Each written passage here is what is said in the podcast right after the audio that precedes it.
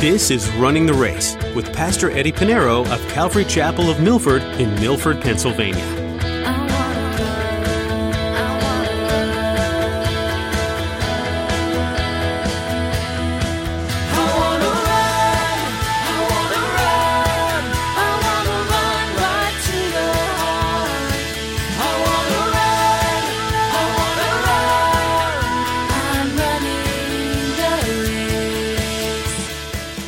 Tired of you. God is not tired. It's not when you're tired. It's when God is. And God is sovereign. He knows who will reject him. He knows who will not receive him.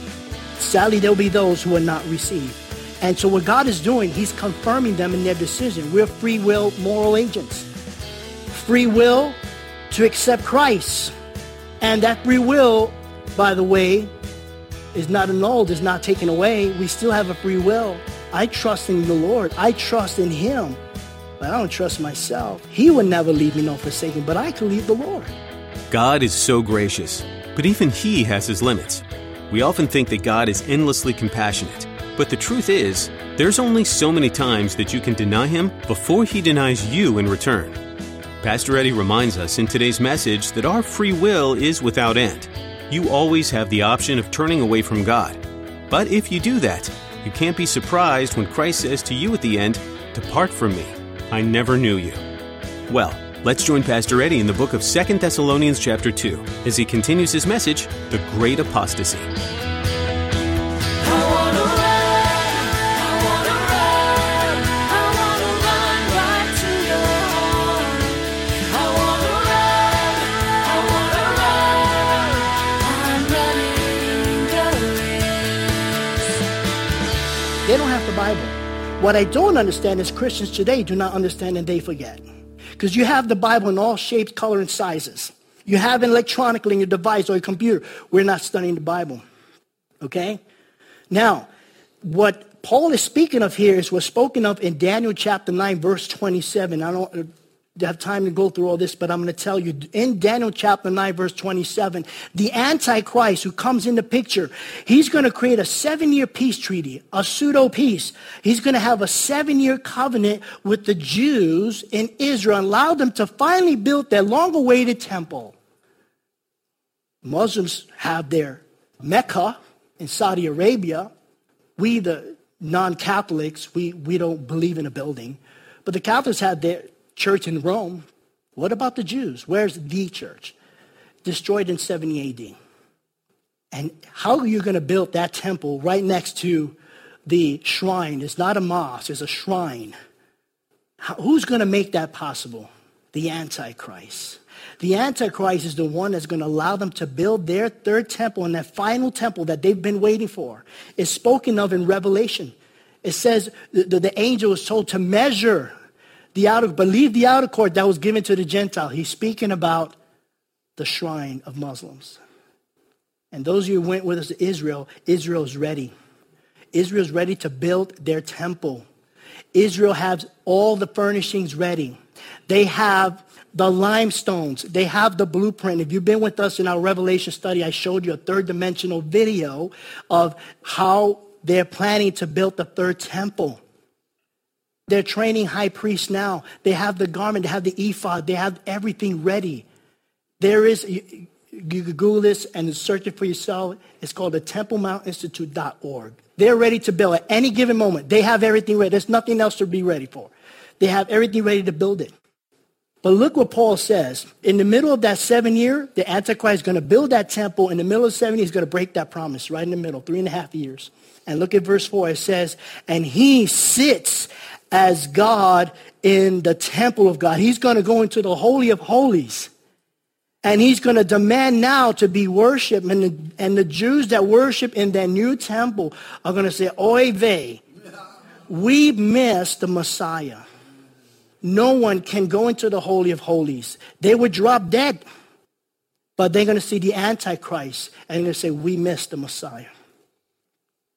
Now, Daniel did not only speak of this, Paul here denounced, but Jesus also called it abomination of desolation. In Matthew 24, verses 15 and 16, he says, therefore, when you see the abomination of desolation spoken of by Daniel the prophet standing in the holy place, he says, whoever reads, let him understand, and let those who are in Judea Flee to the mountains. In other words, run for your life. Run for your life. And it's actually repeating. If you know history of Israel, they have what is called the Masada, where in Rome is after when Jews revolt and they went against Rome and they went up to this place called Masada, which is called fortress. It means fortress. And if you go to Israel, you go there. They're going to the same place. The city of Petra is another place that I believe where they're going. It's the city of Petra. It's ready. And they're going to flee. They have everything ready to build this temple. Interestingly, when Jesus came, they did not receive them as the Messiah. Though there are a lot of Jews that accepted Jesus, Yeshua, as the Mashiach. Don't think that all Jews are not accepting Yeshua as the Mashiach. Messianic Jews, they believe in this. They believe that Jesus is the Messiah because Jesus fulfilled all 300 Messianic prophecies in the Old Testament. But it's interesting that Jesus said to the Pharisees in John chapter 5, verse 43, he says this, I have come in my Father's name, and you do not receive me. If another, here it is, if another comes in his own name, him you will receive. Interestingly, if you ask, you ever have a conversation with an Orthodox Jew, you ask them, who's going to build a temple for you? They're going to clearly say the Messiah. But he's not the Messiah. He's the Antichrist. The word Christ is Messiah, Mashiach. He's the anti-Mashiach, Antichrist. Because Jesus already came, he died. Verse 5. Verse 5 says, do you not remember that when I was with you, I still told you of these things? I told you. He said, guys, I told you about this. I said that you're going to suffer persecution. It's going to be bad, but it's not going to be as the Great Tribulation. You did not miss the rapture. You did not miss the Great Tribulation.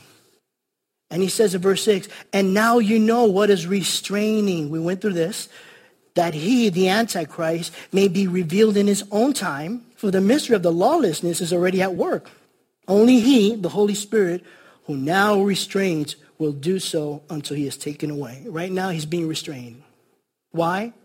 Unto the fulfillment of the Gentiles. Why? Until Christ says is ready. When the Lord says, go get your bride.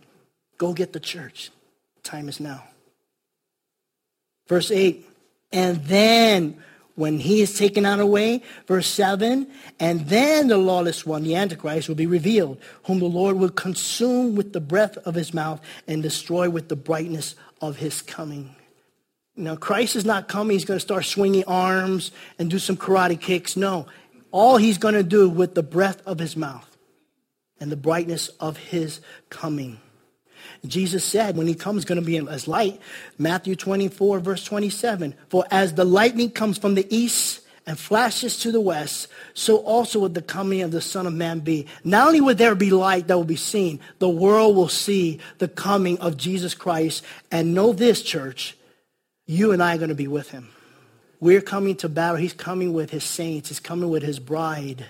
Right? I love what John Corson said. The bride with combat boots. We're coming with Jesus. We're going to be riding a white horse, this Revelation tells us. And if you never rode a horse, you're going to learn that day. We're coming with Jesus. We're going to see all this. We're going to see Satan be demolished. The Antichrist. Look what it says in Revelation chapter 19, verse 20. It says, then the beast, remember that's the Antichrist, was captured. And with him the false prophet, the second beast, who worked signs in his presence by which he deceived those who received the mark of the beast and those who worshipped his image. These two were cast alive in the lake of fire burning with brimstone. No one is in hell right now, the lake of fire. That's later. Those who have died, who hated Christ, atheists who didn't believe it, who rejected Christ, they're not in the lake of fire. They're going to be judged one day, and one day very soon. It's not purgatory. That's a Catholic doctrine. But they will be judged. Those who died in their faith, absent of body in the presence of the Lord. Their bodies, their remain, their ashes, whether it's in a casket or is in the urn, is going to be with a glorified body. We're going to be with him when he comes. So the only two that would be in the lake of fire first is the first two of the satanic trinity. Satan, the beast, the Antichrist, the second beast, the false prophet. Look, think of the power. He is the word that became flesh. In the beginning, he said, I like the Hebrew. In the English, it says, let there be light, as if God is asking someone to turn on the light. In the Hebrew, it sounds better. He says, light be. Light spoke, it exists. The same word that spoke everything to existence. And you find in creation, if you do your study, you'll find Genesis, when God created everything from plants, the sky, the moon, the stars, everything in the same order will be destroyed in Revelation. In that order. And all by his word. He created with his word, it'll be destroyed with his word. We're not going to fight. He's going to do all the battle. He's going to destroy himself. Now, the Antichrist, the false prophet, two of the satanic trinity, are thrown in the lake of fire. What about Satan? Well, let's read that. Revelation chapter 20, verses 1 and 3. Then I saw an angel. I like this, and I want you to understand, an angel. This is not Michael the Archangel. This is just angel. I call him Bob because he's just an angel. But I love what about Bob the angel is this. He said he comes down from heaven having a key to the bottomless pit and a great chain in his hand. Look what he does with the other hand. Verse 2, and he lay hold of the dragon, that serpent. These are all his names. The dragon, that old serpent, number 2, who is the devil, number 3, and Satan, just to make sure we're talking about the right person, and bound him for 1,000 years. And he's cast him into the bottomless pit and shut him up and put a seal on him so that he should deceive the nations no more until the 1,000 years were finished. In other words, sin and evil is going to take a vacation for 1,000 years. Who's ruling and reigning during this time? Jesus and you and I, the church, the saints of God. But after these things, he said, he must be released for a little while. Now you're saying, oh man, we got to deal with this guy again? I want to assure you, listen, that's not, he's going to be released. And he's going to gather up an army to go against God and his saints. You see, those that live for 1,000 years, they don't know what it is to be tempted. Remember, vacation is going to be, a vacation for 1,000 years. So for 1,000 years, people are going to be born during that time. We're ruling and reigning with Christ. We already went through it. You have been through it right now. You have been tempted. You have been struggling physically, spiritually, emotionally. And what has helped us? Jesus Christ. You see, we already been there. We already have Satan, who's right now the prince of the air. We have the enemy trying to deceive us, trying to tempt us, trying to destroy us, to seek whom he can devour. We've been through it. We've made it through because of Jesus Christ, because of the cross. So when he's going to be loose for after the 1,000 years, it's not for you. You've already been there. You've already been given the crown. You're given a throne. Read Revelation chapter 2 and 3. At the end of every letter of the 7 churches, there's a reward, a crown, a garment. You'll be on the throne. You'll be ruling and reigning with God forever and ever. That's what Paul said, right? And we shall be with the Lord. Once we ascend, that's it. You're with him forever. That's it. The 7 years of great tribulation that's taking place here on earth, there's a 7 year of a honeymoon, Christ and the church. At the end of that honeymoon, the end of the great tribulation, we come with Christ. He comes with his bride forever. We're his bride forever. There are divorces that's happened over and over again. We are filled with so much divorce, and not between the church and Jesus Christ. And we're going to rule with him. When we come back with him as his bride, we're going to rule for 1,000 years. After the 1,000 years, Satan is going to gather up an army. And after Bob the angel put him in the pit, he's going to be loose for 1,000 years. He's going to deceive those because they don't know what it's like to be tempted. You see, they were born during that 1,000 years. They don't know what it's like to be tempted, to go through what you and I are going through. But here it is, Revelation chapter 20, verse 10. He said, the devil who deceived them, the army, was cast into the lake of fire, brimstone, where the beast and the false prophet are. And they will be tormented day and night forever and ever. That's it. They're done. They're done. No more. We're going to witness all this. We're going to see. We're going to be a part of this, as a matter of fact. Verse 9. The coming of the lawless one, the Antichrist, is according to the working of Satan, with all power and sign and lying wonders, and with all unrighteous deception among those who perish, because they, speaking of those who are left behind, those who rejected Jesus Christ, they're the ones left behind.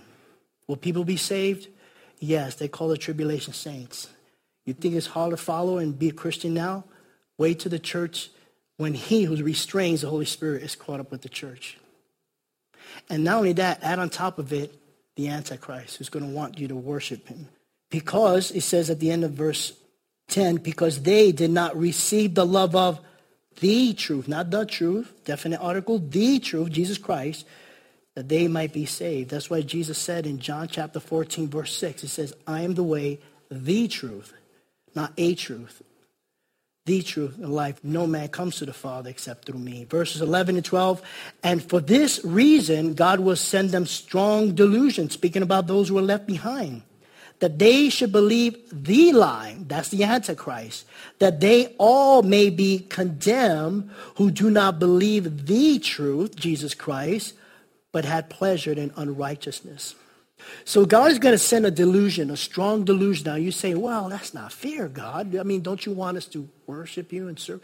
No, it's a strong delusion because many of them have given many, many opportunities, and only God knows. Sometimes we give people a time limit, and we could be sharing the gospel to a family member, a loved one, and we say, man, I'm tired of you. God is not tired. It's not when you're tired. It's when God is. And God is sovereign. He knows who will reject him. He knows who will not receive him. Sadly, there will be those who will not receive. And so what God is doing, he's confirming them in their decision. We're free will moral agents. Free will to accept Christ.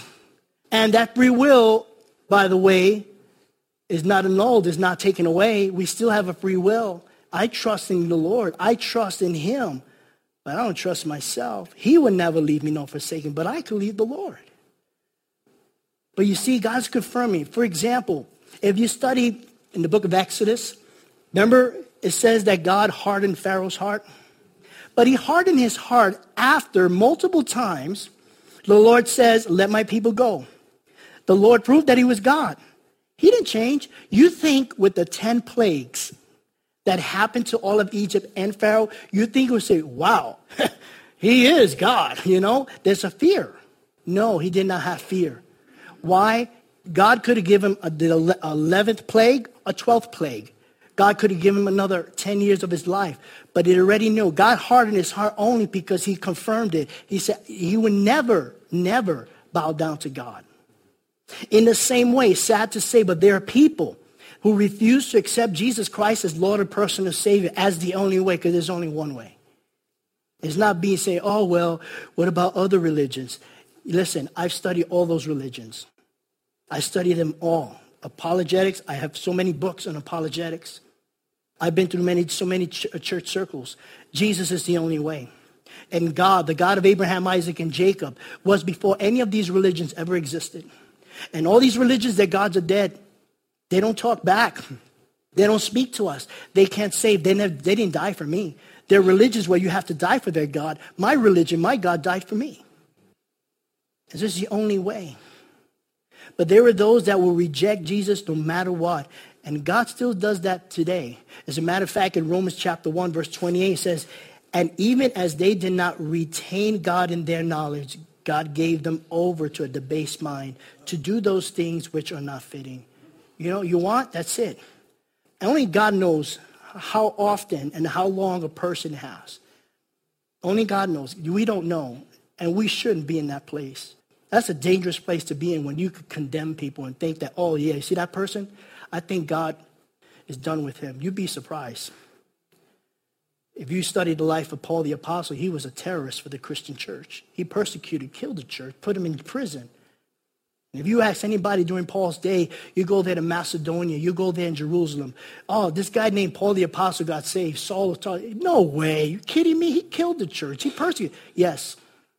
It's not our place, and don't be in that place. That's a scary place to be. That's the place of God to know when he thinks it's enough. They would answer to God themselves. So God, you know, the same way, you know, as he did with Pharaoh. And during the Great Tribulation, people will reject, they will still reject Christ. They will refuse Christ.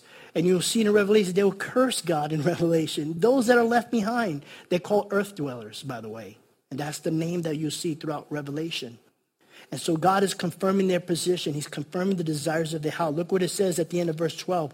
Who did not believe the truth, the Christ, but had pleasure in unrighteousness. We live in a world where right is wrong, wrong is right. They have pleasure in unrighteousness. And so during the Great Tribulation, if they reject the lie, this is why it's going to be hard for those who are left behind. Tribulation saints, they will be, as Revelation tells us, beheaded. beheaded. Look at Revelation chapter 20, verse 4. And he said, and I saw thrones, plural, and they that sat on them, and judgment was committed to them. Who's that? The church. Then I saw those souls who had been beheaded for their witness to Jesus and for the word of God, who had not worshipped the beast, the Antichrist, or his image, and had not received his mark on their foreheads and on their hands. And they lived and reigned with Christ for 1,000 years. So you see, it's not going to be easy. It's hard now. Jesus said you will suffer tribulation. But you'll be pointing, you think you're having a problem with vaccination now? Wait to the great tribulation. You take the mark of the beast? Oh, you're not one of us. Think about it. Now, God desired that all be saved, for God so loved the world. 2 Peter chapter 3, verse 9, so we could have put this in perspective. The Lord is not slacking concerning his promise, as some count slackness, but is long-suffering towards us. Here it is, not willing that any should perish, but that all should come to repentance. That's his heart. 1 Timothy chapter 2, verses 3 and 4 says, for this is good and acceptable in the sight of God and Savior, who desires all men to be saved and to come to the knowledge of the truth. You see, God would never force anybody to worship him. He's given us a free will to accept him as Lord and Savior. Reread it now. I hope this study is not just a study. I hope we take the word of God seriously. These things will come to pass because it is written. It is written. Let every man be a liar, but let God Almighty be true. And the word is true because God is true. And he has given us the word. He has given us warning. God will never judge anyone. He will never judge a nation. He will never judge anybody unless warnings has been given. He's a graceful God. He is a loving God. He cares. And he cares for you. He cares for everyone that's not saved. And I hope we have that heart desire as well to share the gospel of Jesus Christ. People are going to perish. People are going to die. They're not going to heaven because they're good. Good people don't go to heaven. Good people don't go to heaven. Only those that have been born again, only those that accepted Jesus Christ, have repented of their sins and accept Jesus Christ as the sacrificial lamb who paid for our sins with his blood. Then only those who accept him as Lord and King. Because you need a king in order to enter to a kingdom. And Jesus Christ is the King of Kings, Lord of Lords. And in Revelation, you're going to find out that he is King of Kings, Lord of Lords. Amen? I'm